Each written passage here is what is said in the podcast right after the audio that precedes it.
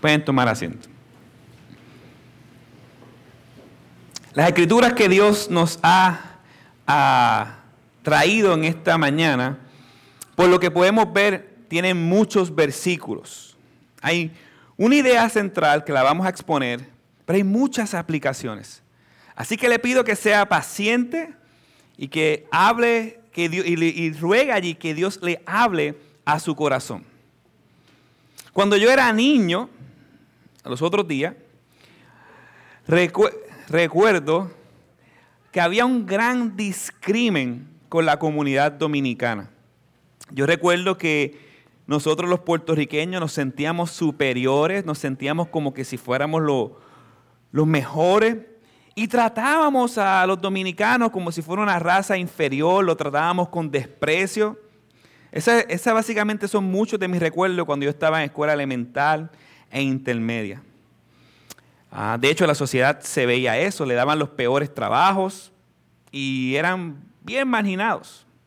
Con el pasar del tiempo eso fue cambiando y, abrazamos la cultura, su comida, ah, nos relacionamos más con ellos, pero todo siempre como hasta un límite, hasta un margen. Eso es una evidencia de nuestro propio pecado y maldad. Pero de ahí no pasaba. Nos quedábamos ahí hasta un margen simplemente. No hacíamos relaciones profundas con ellos. Ni mucho menos los invitábamos a nuestra vida. Pues aquí pasa algo bien similar. A pesar de que Jesús mostró a sus discípulos que el Evangelio era para todo el mundo, aún así habían ciertos rasgos de superioridad desigualdad, eh, inclusividad y rechazo en la vida de los que no eran como los discípulos o los que no eran de su misma nacionalidad. Dios había prometido en Génesis capítulo 28 que el Evangelio sería para todo el mundo, para todas las naciones. Pero para que esa promesa que Dios había prometido que se iba a cumplir, Dios tenía que desintegrar, tenía que romper, destruir el corazón de Pedro en el sentido de sus ideas separatistas. Dios tenía que obrar en el corazón de aquel que él iba a enviar a comunicar el mensaje de perdón para todos, para que ese mensaje pudiera ser efectivo para todos. Él no podía ser el pescador que Dios le dijo que iba a ser Pedro, serás pescador de hombres, si él no tenía amor por esos hombres. O si simplemente limitaba el mensaje a aquellos que eran como él, de su mismo pueblo, de su mismo color, de su misma ideas. Y esto nos hace reflexionar con el gran problema que tenemos los hombres al comunicar el Evangelio. Nuestro gran problema no es el Evangelio. La Biblia dice en Romanos capítulo 1 que el Evangelio es poder de Dios para salvación. El gran problema que nosotros tenemos está en el corazón. Está en la intención por la cual nosotros comunicamos el mensaje del Evangelio. Por un lado, proclamamos que Dios acepta sin reservas y por otro lado, nosotros cuando comunicamos el Evangelio, le ponemos reservas a aquellos que estamos hablándole el Evangelio. Si bien es cierto que el Evangelio por sí mismo puede producir la conversión de una persona con tan solo nosotros comunicar el mensaje más importante, también es cierto que Dios honra el corazón de aquellos que predican el Evangelio porque realmente aman a aquellos que le están predicando el Evangelio. Al hacerlo como con humildad, al hacerlo sin superioridad, al hacerlo sin exclusividad, sin rechazo, sin, sin creernos superiores.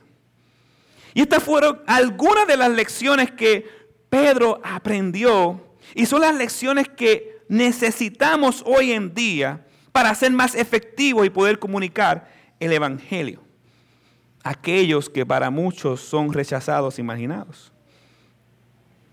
Hay tres aspectos que nos muestra el pasaje. Número uno, debes de ser igualitario y no superior. Eso lo vemos en los primeros 28 versículos. Número dos, debes de ser inclusivo y no exclusivo a la hora de comunicar el Evangelio.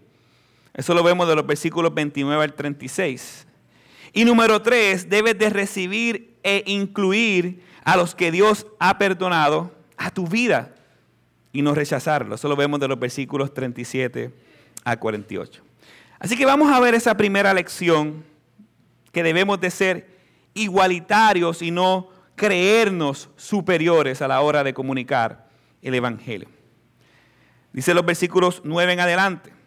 Los eventos que estamos viendo aquí para aclarar y poner este contexto son los eventos luego de que Dios le dice a Cornelio que su oración ha sido contestada.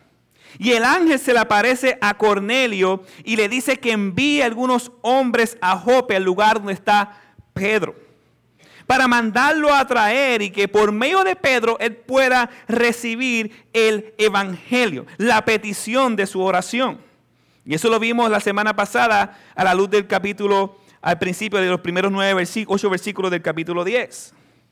Ahora en el versículo 9 nos muestra que cuando estos hombres enviados por Cornelio iban de camino, dice el texto que Pedro subió a la azotea como el mediodía y dice que tuvo hambre y deseaba comer. No se, no se impresione porque realmente era normal en aquella cultura que todo el mundo subiera a la azotea a sacar un tiempo con Dios, a sacar un tiempo de oración. Así que no había nada extraordinario en eso. Tampoco había nada extraordinario en que Pedro tuviera hambre. ¿Cuántos de nosotros aquí nos da hambre cuando empezamos a orar o cuando nos da hambre cuando empezamos, en caso mío, el café, cuando empezamos a leer la Biblia? Es todo lo que eventos que están ocurriendo aquí son algo normal.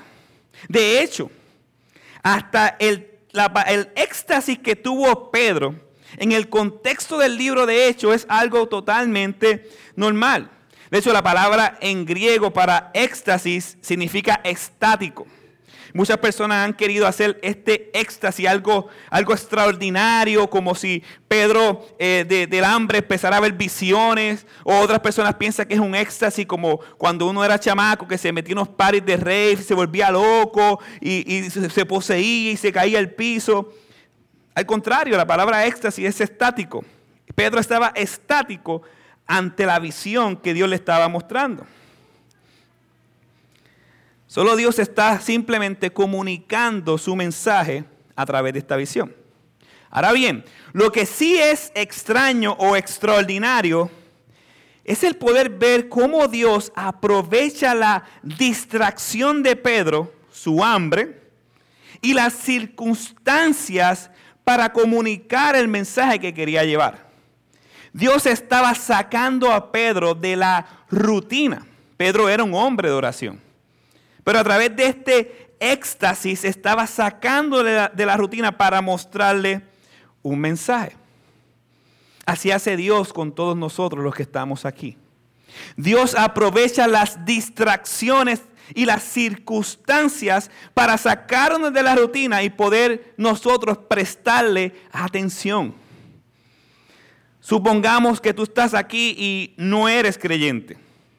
Todo lo que ocurre en tu vida a la luz de la Biblia, todas las circunstancias que ocurren en tu vida, es Dios mostrando que eres frágil.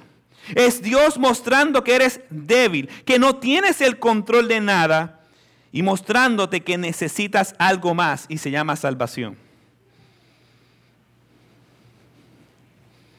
Yo recuerdo, yo tenía un refrán, bueno, mami está ahí.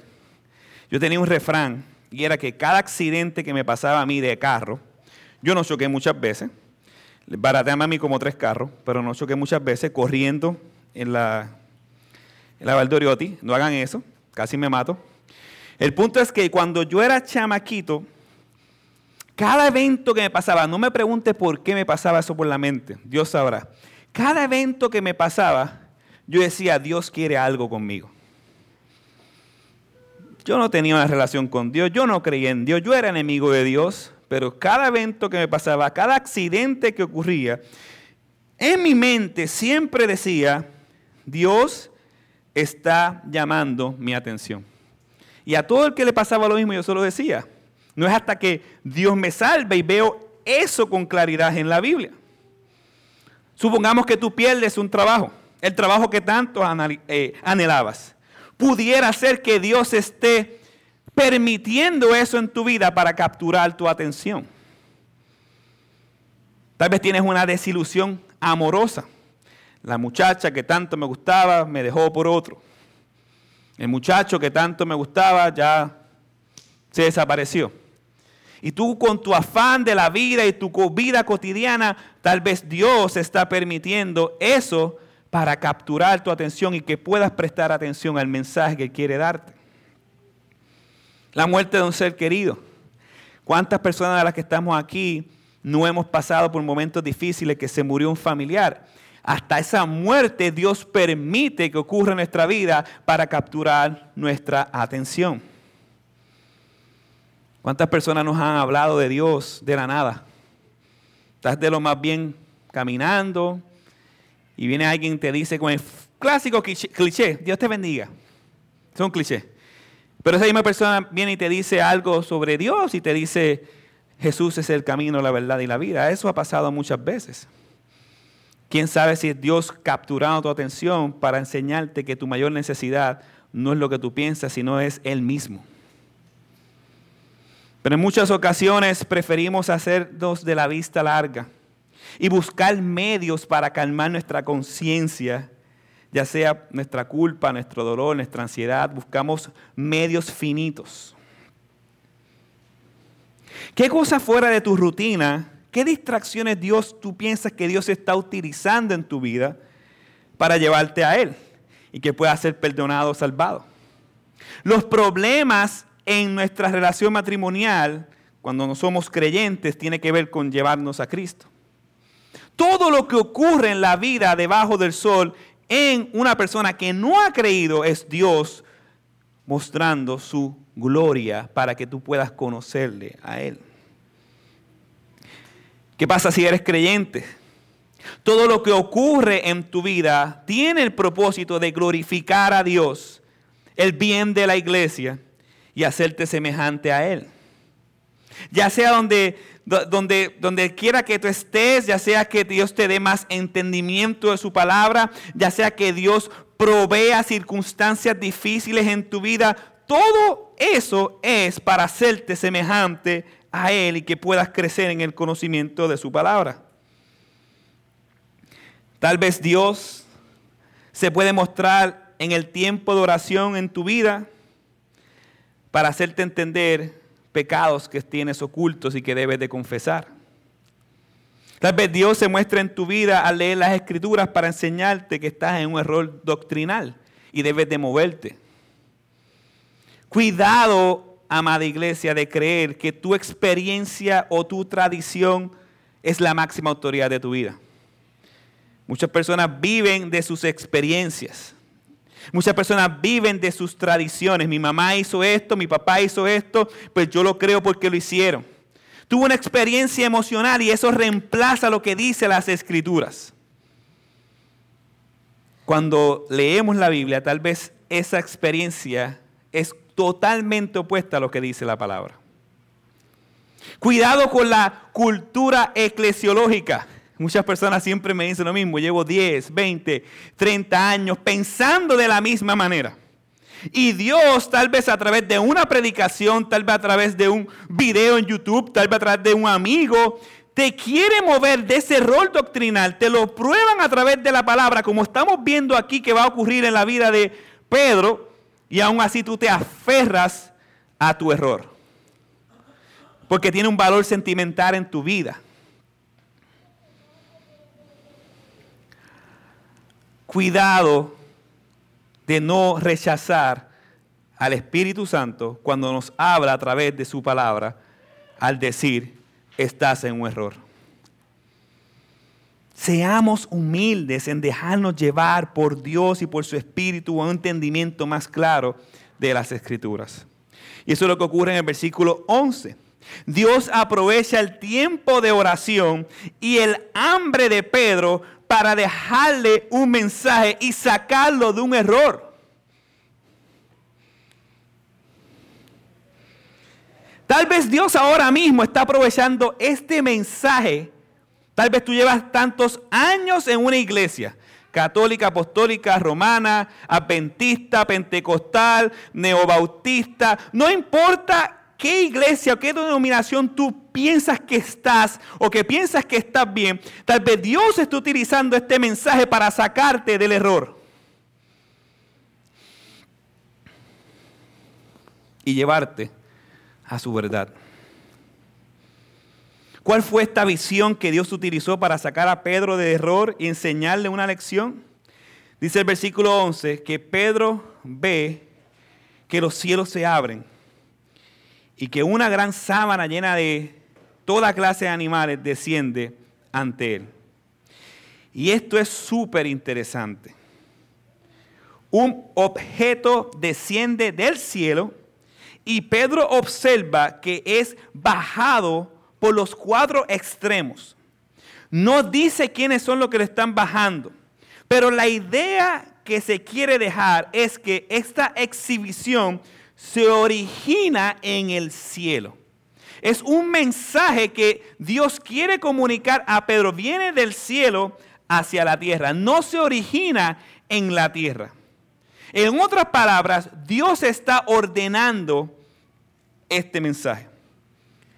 Y el lienzo o la sábana contiene algo interesante. Animales limpios e impuros.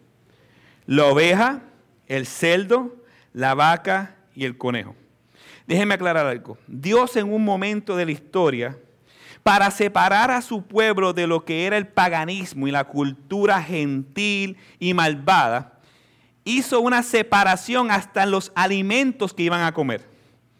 Así que esta, esta idea de que Dios eh, constituyera unos animales impuros o puros tenía que ver con separarnos de culturas que adoraban a dioses falsos en ese momento entonces.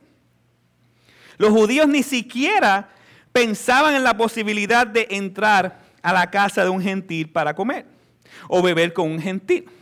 Así que quiero que entiendan que esto no se trata de hacer una dieta para ser más santo. Yo le dice, Mati, come entonces come todo lo que tú quieras. Esto se trata de que había una separación, una distinción en el Dios verdadero y el Dios de los paganos. Y Dios quería purificar todo el punto que separó la forma de comer de un grupo de la forma de comer de otro grupo. Eso era todo. Pero los judíos lo que hicieron fue que se separaron de los gentiles al punto de marginarlos al punto de rechazarlo, cuando Dios muestra en su palabra que esa no era la intención. Para nada. Yo recuerdo cuando eh, iba a una iglesia que la mamá judía de un amigo mío me invitaba a su casa. Y cada vez que me invitaba, mi sonrisa iba así. Porque había un banquete de comida en esa casa. Y yo que soy comelón, o sea, yo me jampeaba de todo lo que había allí. Y recuerdo que un día, yo estaba bien contento, no sé si Rosa estaba, íbamos todos juntos a comer a la casa de mi amigo, que su mamá era judía, él no. Y me dicen, tienen que quedarse afuera. Y yo, ¿pero por qué?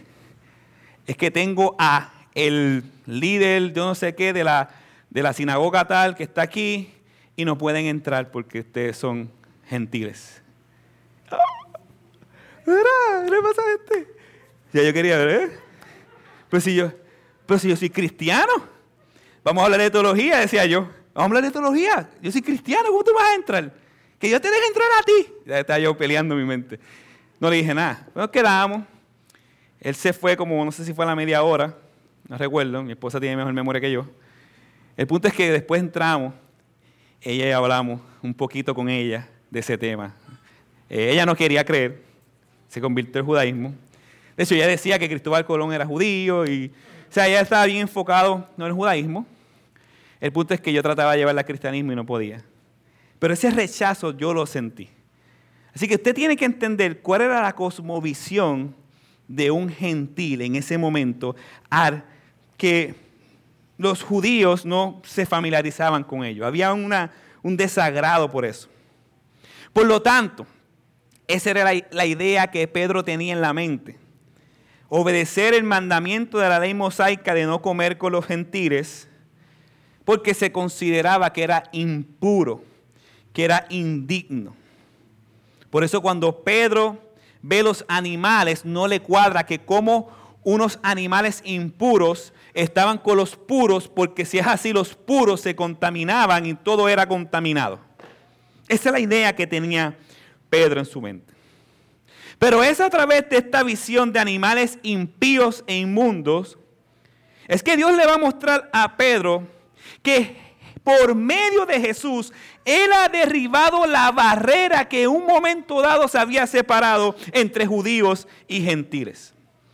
Él, por medio de esta visión, le va a mostrar lo que dice Génesis 28, que, que gente de toda lengua, de toda nación, de toda tribu, adorará y se unirá al único Dios verdadero.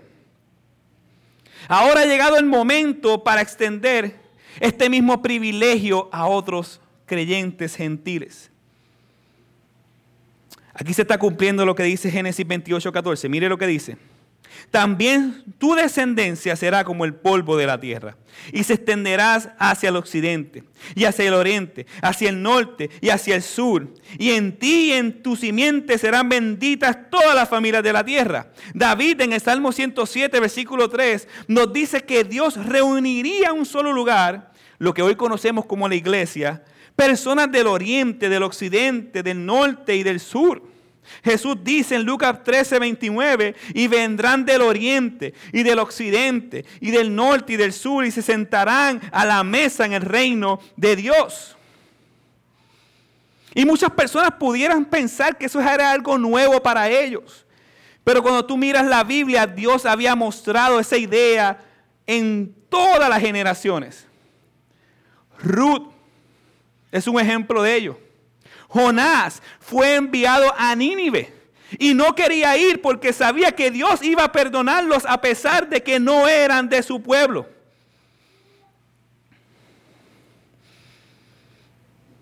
Amada iglesia, hoy estamos viviendo en la era, como dice Pablo, Pablo en Gálatas capítulo 3, donde ya no hay judío, no hay esclavo, no hay, no hay libre ni libre, no hay varón ni mujer, porque todos son unos en Cristo Jesús. Esa es la iglesia amada de Jesús. Lucas 10 es el clímax. Cuando nosotros miramos nuestra historia y hacemos un árbol genealógico, vamos al tatara, tatara, tatarabuelo. Pero es aquí donde inicia el árbol genealógico de la iglesia de Jesucristo. Es aquí donde inicia el árbol, el árbol genealógico de nuestra propia vida. El Evangelio llegó a Puerto Rico gracias a lo que está ocurriendo aquí en Hechos capítulo 10. Tú puedes hoy decir, Jesús, Cristo, la iglesia, aleluya, amén, gloria a Dios, porque en este momento Dios está cumpliendo su pacto, su promesa de que Él había de salvar no solamente a gente del otro lado del mundo, sino gente de toda lengua y nación. Y nosotros estamos en el rincón del mundo, aunque nos creemos el centro del mundo. La pregunta es, ¿tú estás unido a este pacto? ¿Tú estás unido a esta promesa que Dios hizo de que por medio de Jesús serían benditas todas las familias de la tierra? La manera de entrar a este pacto es creyendo que Jesús es el Salvador. La manera de tú poder entrar a la fe verdadera y obtener el perdón por tus pecados es precisamente creyendo que Jesús es el Señor de todas las naciones. La pregunta es, ¿tú crees eso? ¿Tú crees que Jesús es el Señor de todas las naciones? ¿Tú crees que Jesús es el Señor de tu vida, el Rey de tu vida, a quien tú estás sometido? Hoy en día para nosotros es fácil entender, pero para aquel momento es difícil para Pedro comprender lo que está pasando. Pedro estaba perplejo pensando lo que significaba la visión. Pero mire qué interesante. Pedro está haciendo un ejercicio que nosotros hoy en día no estamos haciendo. ¿Cuál es el ejercicio? Pedro estaba pensando. Andrés, yo pienso, sí, tú piensas en tus deseos, en tus placeres, en las cosas que tú quieres hacer. Pero Pedro está pensando en lo que le ocurrió, en las maravillas que le está ocurriendo. Y nosotros estamos abandonando precisamente eso.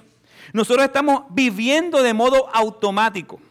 Nos metemos a Facebook, nos metemos a Twitter, nos metemos a, Netflix, vemos la serie de WandaVision, para los que no ven la serie, ven otra. O sea, nosotros vivimos un mundo automático, nunca nos, detenemos a pensar en lo que Dios está haciendo, lo que Dios me quiere decir. Pedro está meditando en el evento. Así como Dios quiere que nosotros meditemos en su palabra. Dios quiere que nosotros meditemos en su creación. Dios quiere que nosotros meditemos en las escrituras y ver los diferentes ángulos del pasaje. Pero nosotros vivimos una vida de prisa, de ahorro. Dios quiere que nosotros meditemos en todo. Y yo les voy a confesar algo. Una de las cosas en las que más yo medito y le doy gloria a Dios es cuando yo veo a mi familia. Cuando yo veo a mis hijos. Cuando veo a mi esposa yo me detengo un rato y digo, wow, wow Señor, tú, tú estás cuidando a esta familia. Wow Señor, tú, tú, le estás dando entendimiento a mis hijos. Wow, wow Señor, tú, tú estás cuidando de mi esposa. Wow, qué, qué bonito se ve esto. Gracias Señor por tu misericordia. La pregunta es, nosotros, ¿tú te detienes a meditar en la grandeza de Dios? Tú tienes, a meditar y darle gracias a Dios por tu esposa, gracias a Dios por tu hijo, gracias a Dios por tu familia, gracias a Dios por la iglesia, gracias a Dios porque estás escuchando su palabra. Tú tienes, tienes a meditar el que tú no merecías escuchar este mensaje y lo estás escuchando ahora. Yo creo que cuando miramos el pasaje, Pedro nos invita a que nosotros meditemos en su palabra a que nosotros meditemos en la grandeza de lo que Dios está haciendo. Él desea que nosotros meditemos en todos los eventos que ocurren en nuestra vida y ver cómo esos eventos nos apuntan a Jesús. Y mientras Pedro estaba meditando, dice el texto, que los hombres que Cornelio envió aparecieron. Y el espíritu, el espíritu le dice, baja donde están los hombres. Así que ahora Pedro comienza a ver un poco más claro el asunto. Todavía no ve muy bien lo que está sucediendo, tiene dudas, pero comienza a ver. Estos hombres se aparecen y le explican a Pedro la razón de su llegada en el versículo 22. Vaya conmigo, versículo 22. Y dice, a Cornelio, el centurión, un hombre justo y temeroso de Dios, y que es muy estimado por toda la nación de los judíos, le fue ordenado por su santo ángel, quisiera venir a ustedes a su casa para oír sus palabras. Entonces Pedro los invitó a entrar y los hospedó. Hasta ahí. Así que aquí ocurren varias cosas extrañas. Número uno, Pedro es invitado a predicar. No era muy común. En todo caso, lo común era que fuera rechazado por predicar. ¿Ok? Así que si usted conoce a alguien que le invita a su casa a predicar, corra, porque se supone que todo el mundo huya cuando usted quiera predicar. Pero eso está pasando aquí. Y lo otro que es muy extraño es que Pedro los está hospedando. Al parecer, Dios está cambiando la cosmovisión de Pedro. Dios está obrando en el corazón. ¿Y por qué digo esto? Porque se supone que Pedro no hospedara a gentiles. ¿Por qué? Porque recuerdan que, que se va a contaminar según sus leyes y rituales. Pero no tan solo eso. Pedro se estaba quedando en la casa de un judío que era descalificado. Porque ese judío que estaba en esa casa tocaba animales inmundos para hacer pieles, porque ese era su trabajo. Así que por alguna razón estamos viendo que Pedro está cambiando su idea de la salvación y vemos que el alcance, y vemos que Pedro está cambiando su idea sobre la iglesia y sobre las relaciones con los demás. Hospedó a gentiles, se quedó en casa de alguien que lo podía hacer ritualmente impuro. Lo que estamos viendo aquí es que nosotros aprendemos de manera progresiva. Nosotros no aprendemos de inmediato. Y esto lo vemos desde que Dios llamó a Pedro. Jesús llamó a Pedro en Mateo capítulo 4, versículo 18, siendo él un pescador y no siendo un fariseo calificado. Jesús no nombra apóstol a pesar de que él no cumplía con las normas judías para ser un apóstol. Pedro fue torpe al hablar, Pedro fue ah, torpe al andar, Pedro negó a Jesús tres veces, Pedro se lo opuso al plan de Jesús en una vez, aún así Jesús lo mandó a buscar luego de la resurrección. Pedro vio cómo su maestro tocó a leprosos, mostraba compasión con los samaritanos, habló con los recaudadores de impuestos y extendía misericordia a los gentiles. Así que por vivencia, por experiencia y por enseñanza de Jesús, Pedro no tenía excusa para no predicarle a los gentiles. Dios había preparado el corazón de Pedro rompiéndolo desde el principio para que su idea, su superioridad, su individualismo, sus prejuicios fueran completamente quebrantados para el día que, que ahora él está a punto de vivir, el día que va a predicar el Evangelio. Hermano que estás aquí, nosotros pasamos por lo mismo.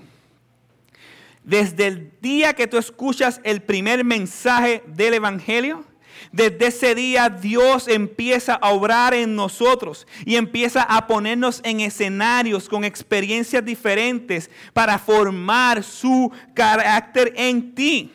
Y pueda ser humilde para poder predicar el Evangelio. El Evangelio no va a ser efectivo a menos que nosotros amemos a los que vamos a evangelizar. Y eso es lo que Dios está hablando en la vida de Pedro. Dios está diciendo, tú tienes un conocimiento, muy bien, pero ese conocimiento tiene que ser eh, aplicativo. Ese conocimiento tiene que trascender en amar a aquellos que son diferentes a ti. Lo peor que puede pasar es que nosotros supiéramos o sabemos el Evangelio de la A a la Z, pero no amamos a nadie. No hay nada peor que nosotros entender la verdad de Dios y no amar a aquellos por el cual Dios murió en la cruz.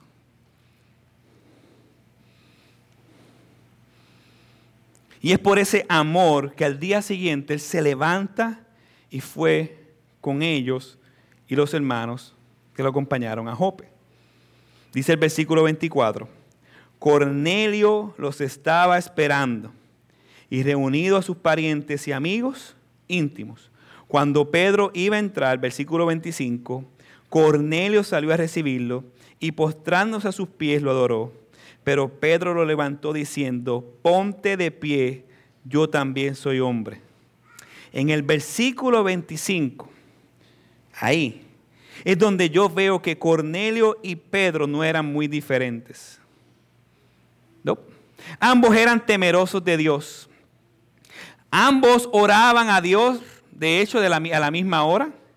Ambos servían a los demás. Ambos eran muy buenos anfitriones, versículos 23 y 24. Ambos actuaron por emoción. Pedro al decir que no comería nada inmundo, a Dios.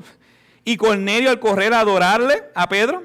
Ambos eran eh, tradicionalmente religiosos y ambos entendían verdades a medias. Veían algo del Evangelio, pero no veían su totalidad. Pedro sabía que los gentiles podían creer en el Evangelio, pero pensaba que tenían que ser judíos para convertirse al judaísmo y ser parte del pueblo de Dios. Y Cornelio pensaba que podía adorar a los enviados de Dios. Ambos estaban viendo, pero muy poco. Ambos tenían una visión deteriorada de lo que realmente era el Evangelio. Estaban viendo como por etapas. Ambos veían como el ciego que Jesús sanó en Marcos 8. ¿Recuerdan el ciego? El que primero se le puso un poquito eh, de barro en los ojos y decía, y Jesús le pregunta, ¿ves? Y él dice, bueno, veo un poco. Y después lo vuelve a limpiar nuevamente y dice, ¿ves? Sí, ahora veo. Pues esa es la manera que estamos viendo, así como, como, como Jesús sana por etapas a ese ciego, estamos viendo cómo Jesús está aquí obrando en Cornelio y en Pedro para que pudieran entender el Evangelio con más y más y más y más claridad. Así como Cornelio y Pedro, nosotros en ocasiones vemos las cosas a mitad. Nosotros en ocasiones vemos las cosas como turbias, no muy claras. Si eres creyente, tal vez tu pereza en no ser diligente en leer la palabra de Dios hace que no entienda las cosas como son. Tal vez nuestra vagancia al simplemente sentarnos en la casa y escuchar una enseñanza en YouTube y ya, y no dedicarnos a entender la palabra, hace que nosotros creamos cosas que tal vez son contrarias a las cosas de Dios, siendo creyentes. Tal vez estamos acostumbrados al ritualismo del domingo, de venir todos los domingos a la iglesia y adorar y decir gloria a Dios, aleluya. Tal vez estamos acostumbrados al activismo de hacer muchas cosas y estar haciendo muchas cosas. Y eso, aunque usted no lo crea, nubla el entendimiento del Evangelio. Porque pensamos que el Evangelio es ir a la iglesia los domingos, ofrendar los domingos, este, alzar las manos así los domingos, eh, adorar de esta manera los domingos. Y estamos tan acostumbrados y que pensamos que esa es la verdad. Si tú piensas que eso es el Evangelio, si tú piensas que eso es vivir en iglesia, tú estás viendo turbiamente. Tú no estás viendo claramente. El Evangelio es una vida en comunidad. El Evangelio es una vida dada por los otros, donde tú pasas a un segundo plano donde tú por fin, por fin amas al prójimo, viven amándose, viven cuidándose unos a otros, aunque no importa si tú eres dominicano, cubano, argentino, venezolano, todos son uno en Cristo Jesús. Y nos amamos y nos cuidamos y vivimos en comunidad, no un día a la semana, el resto de nuestra vida. De hecho, esta vida es un preámbulo de la vida que viene. Así que si tú no anhelas el vivir en comunidad, si tú no anhelas el cuidarnos unos a otros, si tú no anhelas el amarnos unos a otros, yo te voy a decir sencillamente que no conoces el Evangelio, que tienes una vida ritualista, pero tal vez te hace falta entender con claridad lo que significa verdaderamente el amor, el Evangelio y la verdad, y puedas por fin ver la gloria de manera más clara. Lo bueno es que esto no termina aquí. Dice que Pedro tuvo la primera conferencia cristiana. La primera conferencia cristiana, ¿por qué? Porque estaban todos reunidos, todos los invitados de Cornelio estaban allí reunidos para escuchar a Cornelio. Ellos no eran la iglesia, ellos estaban simplemente para escuchar el mensaje de salvación.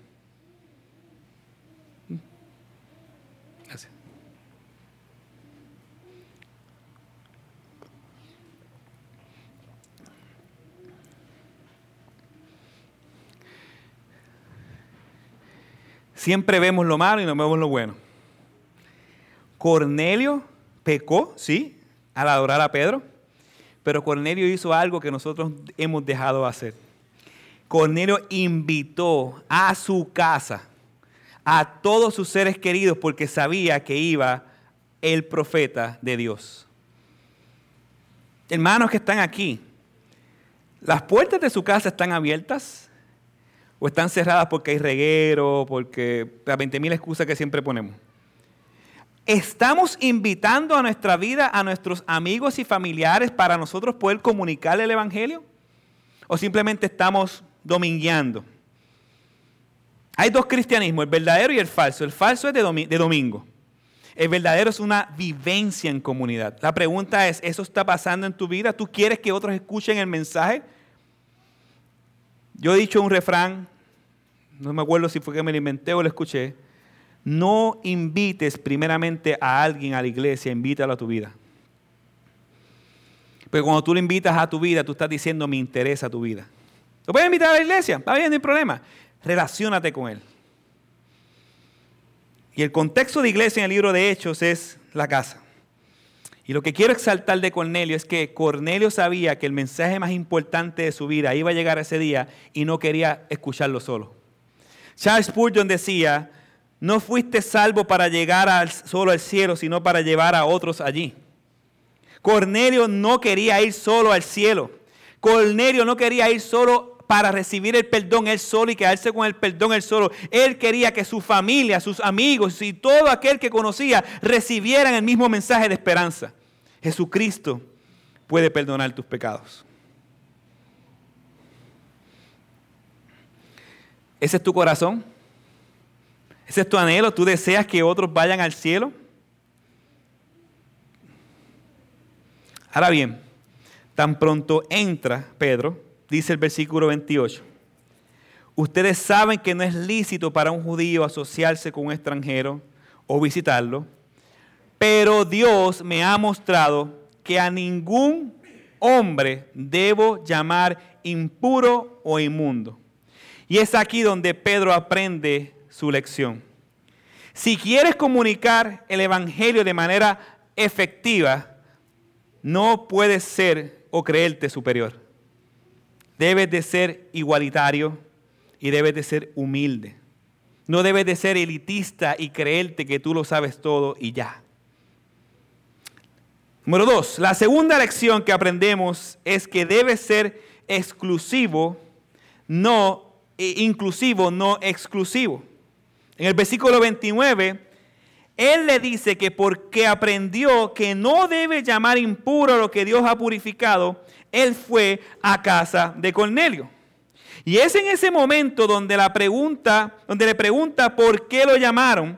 Y al escuchar la explicación en el versículo 30 al 33, él responde de la siguiente manera. Versículo 34.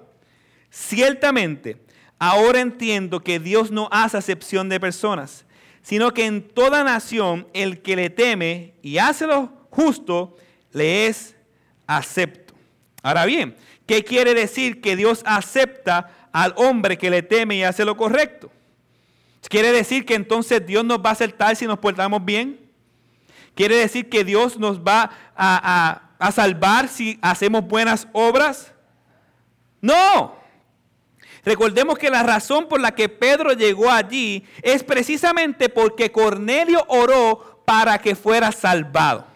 Así que lo que está diciendo aquí no tiene que ver nada con que Dios se mueve solamente a salvar a aquellos que tienen una vida recta. Delante de Dios, todos los que estamos aquí no tienen ninguno, ninguno una vida recta. Hemos pecado, estamos separados de la gloria de Dios, vivimos para nosotros mismos. Lo que está diciendo aquí es que Dios, aquellos que ya Él vio de antemano, aquellos que ya Dios ha preparado su corazón, aquellos que tienen el deseo porque Dios se lo puso de poder guardar su ley, que anhelar la palabra de Dios, a esos que Dios está preparando, es los que Dios se le va a revelar.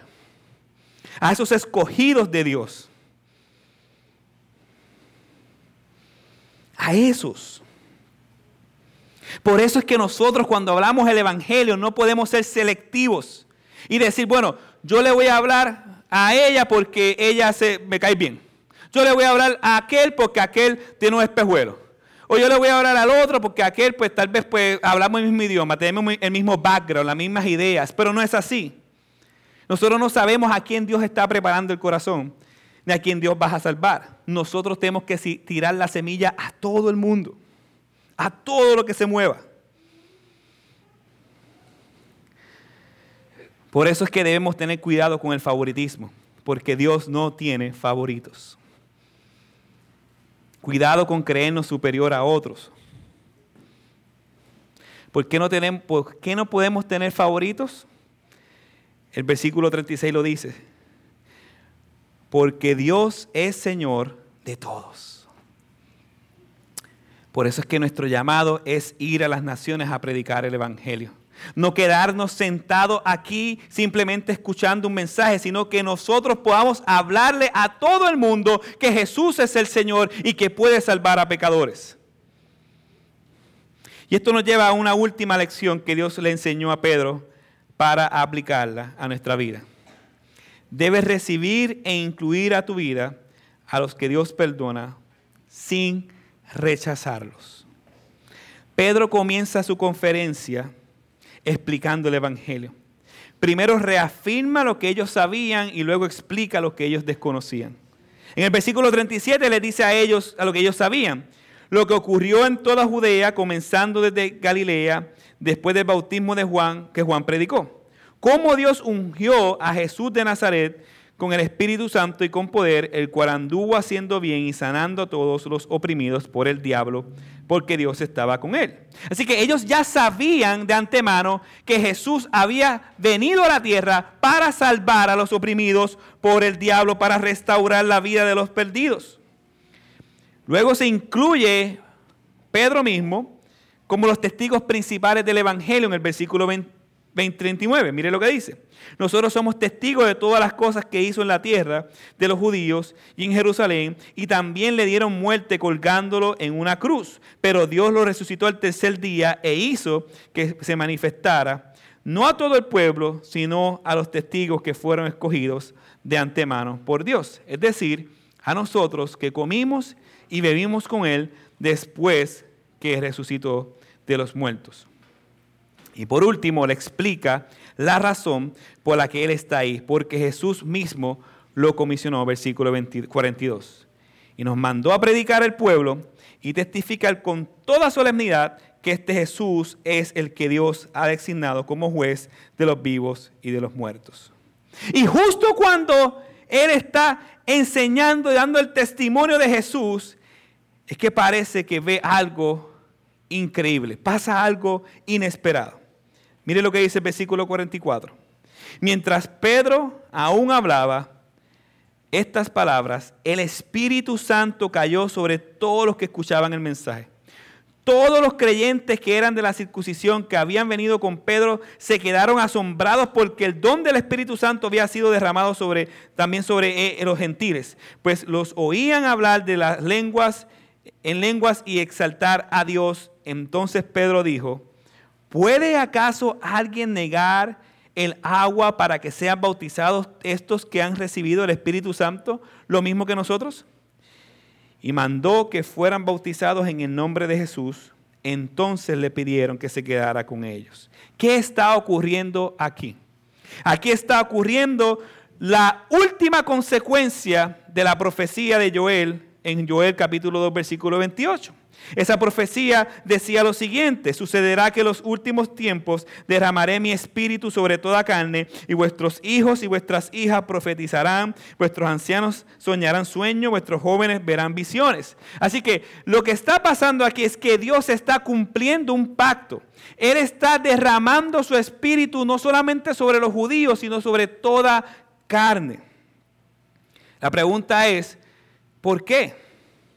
¿Por qué estos gentiles no creyentes tenían que experimentar ese, ese, ese tipo de Pentecostés o de lo que ocurrió anteriormente.